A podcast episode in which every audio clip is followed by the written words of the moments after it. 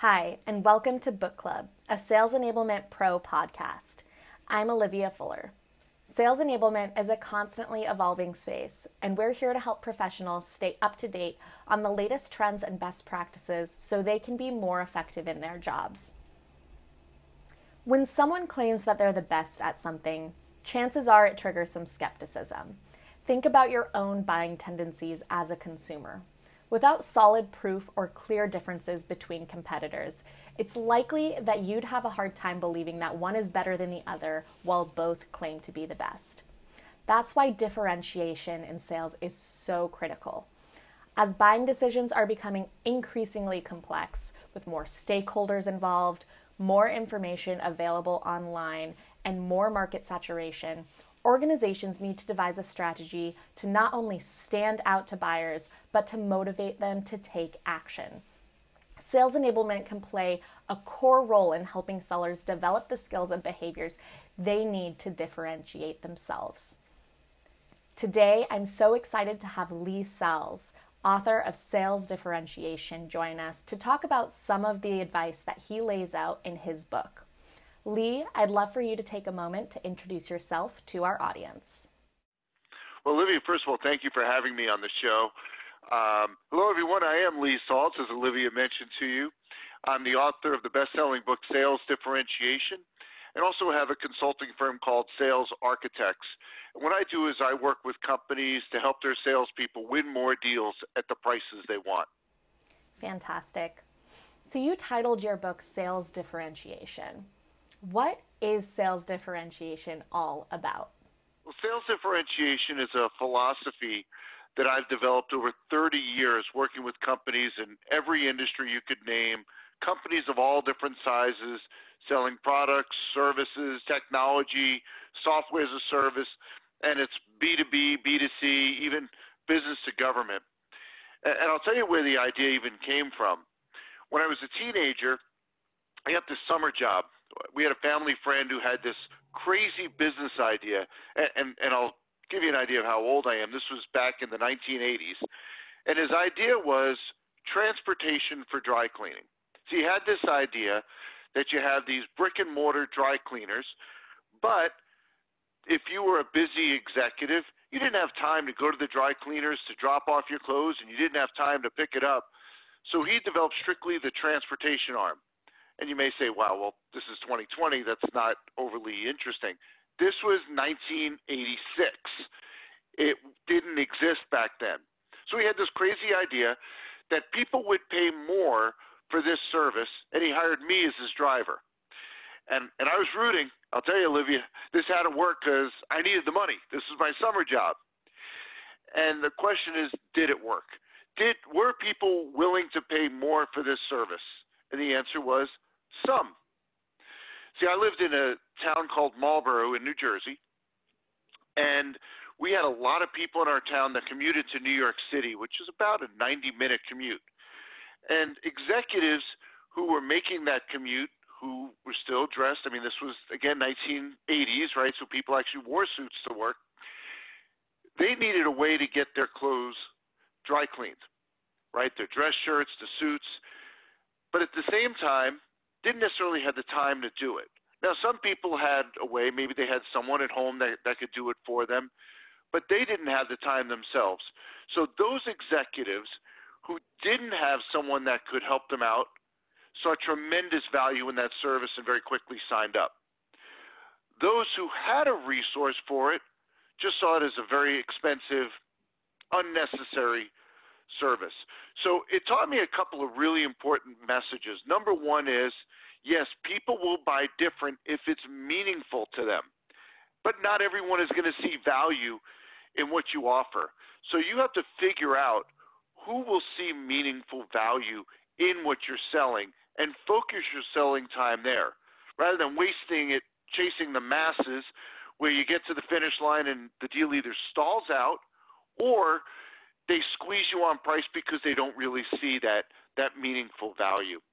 So the business did work when we focused with that alignment. I love those two keywords that you just mentioned there meaningful value.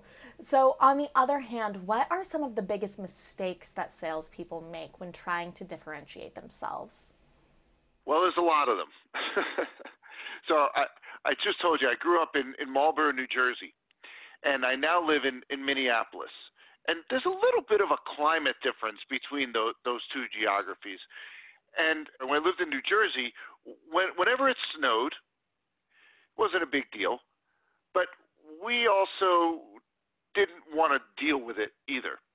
And when I came to Minnesota and discovered a new definition of the word cold, uh, as well as amounts of snow compared to back east, my neighbors would be out plowing the snow, having a grand old time. But people like me that are from the East Coast, we don't deal with snow that way. We get a guy. We get a guy to deal with the snow. So when I moved here, I had to find a guy to deal with getting the snow off my driveway, my sidewalk, and uh, and and the walkway up to my front door. And I, I used this online service called Thumbtack, and put in my criteria, and they connected me with guys, if you will, that could handle snow removal. And there was one that lived in the same city where I am in, in Minneapolis, and we exchanged some pleasantries. And then I got his price, and he was by far, by far the highest price of anyone there. And so I sent him back a one line email saying, Boy, I wish your price was lower. And he sent me this hateful email because it was my fault that I didn't see the value in what he was providing. See, at no time when we were communicating back and forth did he demonstrate meaningful value. It was just pleasantries, nor did he set the expectation with me that his price would be higher. And he's been around like 25 years. And he talked about um, the quality of what he offers, the reliability in what he does, quality. Please, I'm asking him to get snow off my driveway and my sidewalk. What is this quality? Well, he did what salespeople do so often. He just tossed out the word quality. And he left it for me to figure out what it meant and why it mattered. He also tossed out the expression reliability. Again, salespeople toss that expression out, and we leave it to the person on the other side of the desk to give it meaning, to give it context. And here's the thing about differentiators if you're going to leave it to the person on the other side of the desk to figure out what it means and why it matters, one of two really bad things are going to happen. They're either never going to figure it out or they're going to give it a meaning that doesn't help your sale. Either way, you lose. So it's on you as the salesperson to give meaningful context to help them see the value in what you're providing. Yeah, that's such an important point that you really can't put the burden on the buyer to understand that. So, in your book, you raise that interesting point as well that people don't know how to buy what salespeople are selling. Within sales differentiation, you say that that's both a sales obligation and a sales opportunity. What do you mean by that? Yeah, you know, the worst feedback that salespeople have been given is they've been told that they're selling to educated buyers. It's not true. See, there's a question that I've asked audiences all around the globe. I've asked it in every industry you can name, every sales setting you can imagine. And the question is this Who knows more about the world of potential opportunities in your industry? You or the people you sell to? And not one salesperson in all of those audiences, all around the world, in all those sales settings, has ever said, Oh, the people I sell to know much more about the world of potential opportunities and solutions in my industry. Not one. So we know more about the world of potential solutions in our industry than the people that we're selling to. Yes, they have access to information, but we still know more than they do. And to me, that gives us both an obligation and an opportunity. I believe if you're in sales, we have an obligation to help people make informed buying decisions, which gives us an opportunity to shape buyer decision criteria because they don't know how to buy what we're selling. And you've developed 19 sales differentiation concepts, and one of those is that how you sell and not just what you sell differentiates you. So, how can our listeners really put this into practice to help sales reps improve the customer experience? Yeah, that's a great question. So, when, I look at sales differentiation, I, separate it into two parts. There's sales differentiation in what you sell, and sales differentiation in how you sell.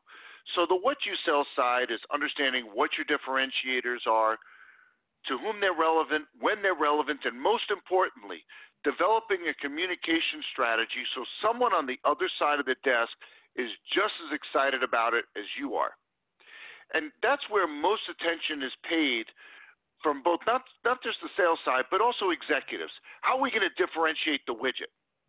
But we have this other side of the equation as well. It's the how you sell side of the equation.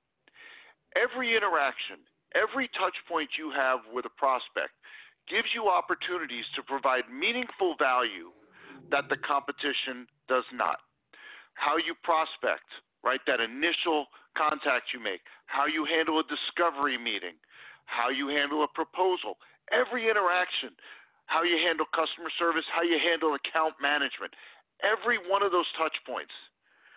Challenge yourself with this question What is it that I can do different than my competition that my buyers will find meaningful? So it's not different for the sake of different, but something meaningful, something that they will appreciate. And if you take the time to think about that, you'll find there's so many opportunities that you can stand out, provide meaningful value that your competition doesn't. And I have another book that'll be coming out one year from this month, building off sales differentiation, and it's titled Sell Different. And I get even further into that side of the equation of differentiating how you sell. Well, I am very much looking forward to reading that book when it comes out next year. Um, I think that how you sell part of the equation is just so important. Um, and in your book, you delve into that a little bit more as well, um, using the term personal value differentiation. Um, what is that, and why is it important to sales differentiation? Absolutely. Super important concept. So, we talked about differentiating what you sell and differentiating how you sell. Within the how you sell umbrella, there's personal value differentiation. I don't care if you've been in sales a couple of months or 30 years. There is value that you personally bring to the table. And I find salespeople don't think enough about that. And if you don't know what your personal value is, you can't possibly position it in a meaningful way. You see, when someone buys from your company, they get you as part of the deal, right? You're part of the package. You're not working for those guys, you're working for these guys. So, what is that value? So, if we don't know what that is, we can't leverage it to help us win more deals at the prices that we want. So, there might be expertise that you have in your industry, in the product that you're selling, but there's an expertise that every one of you watching this should have and may not have at the level that you should. And that is expertise in the people that you're selling to. So if you normally call on CFOs, you should know that CFO role inside and out. What's keeping them up at night? What are the challenges that they're having? What is key terminology that they use? What are their focal areas? What are they trying to accomplish? Because if you know that, if you have that mastery, you can connect your industry with their world and you demonstrate meaningful credibility. Remember, you know more about the world of potential solutions in your industry than they do. So they need you, but they got to trust you. And the way that trust is established by becoming an expert, an expert in your world, but also an expert in their world, so they see you as that valued resource. That's excellent. I think another one of the big questions that has been on everyone's minds over the last few months with how the world has changed is how to differentiate yourself in a virtual selling environment. In your opinion, what are some of the challenges that salespeople might face in differentiating themselves in this new normal, and how can they overcome some of these challenges? Yeah, great question. It's definitely a different selling time right now. Um, and we hear this expression, virtual selling. But think about it. Virtual selling is just inside sales on steroids. We're overthinking it, right?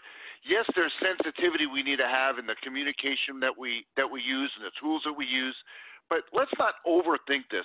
We put this name, virtual selling. It's a pretty name. It it, it goes with the times, but I think we're we're also putting way too much emphasis on it. That being said, not everyone fits in an inside sales role or a virtual sales role, and not everyone fits in an, in an outside sales role.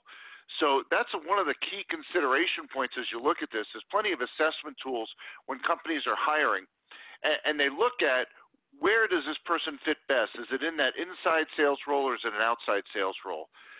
See, when you're in inside sales, there are certain things that you have as disadvantages that outside salespeople have.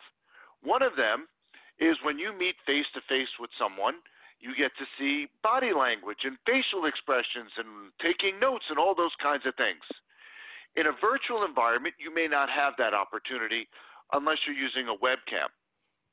Now, if you're going to use a webcam, one of the things that's also very different is if I'm an outside salesperson, I've been taught to look someone in the eye. That's a sign of respect. Well, in a virtual environment, looking someone in the eye is not really looking them in the eye. I have to get comfortable looking in the lens of a camera because that's truly looking someone in the eye. And that's very different. So, what that tells us is if we're going to use a tool like that, we've got to get comfortable with it. So, if I'm looking down here talking to you because I think I'm looking at your face and I'm really not, it's it's odd, it's awkward, and it makes for a very uncomfortable selling environment. But when you think of the, the selling aspect of it, there's a discovery meeting. Well, that discovery meeting, you should be preparing the questions you're going to ask, the information you're going to share. No different than when you were selling outside. You get to a point where you need to memorialize the relationship in a proposal. So, again, very similar, but one of the things that you would be able to do in an outside sales environment is to present the proposal. What I see a lot of inside salespeople, now called virtual salespeople, do is they email the proposal over and sit there, fingers crossed, saying, "Oh my gosh, I hope I get the deal." Never, ever, ever email a proposal. Present it, just like the outside salesperson would sit down with someone and take them through it. Use a virtual environment like a Zoom meeting, for example. Show it on screen and walk them through the different sections of it. Because if you send it over, here's what's going to happen. They're going to flip to page seven, which has the pricing on it, and they're going to look at the pricing. They're either going to love it or they're going to hate it, and they're either going to say you got the deal, or more likely they're going to say nothing and go dark on you. If you guide them through it, it helps to remind them of the differentiators that you have, why you were even talking, so the challenges that were uncovered during discovery, lead them down the path and then explain the investment that's associated with your solution.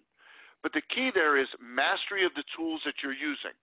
Using a webcam, some type of sharing tool, whatever it might be, the time to figure those out is not when you have a client involved.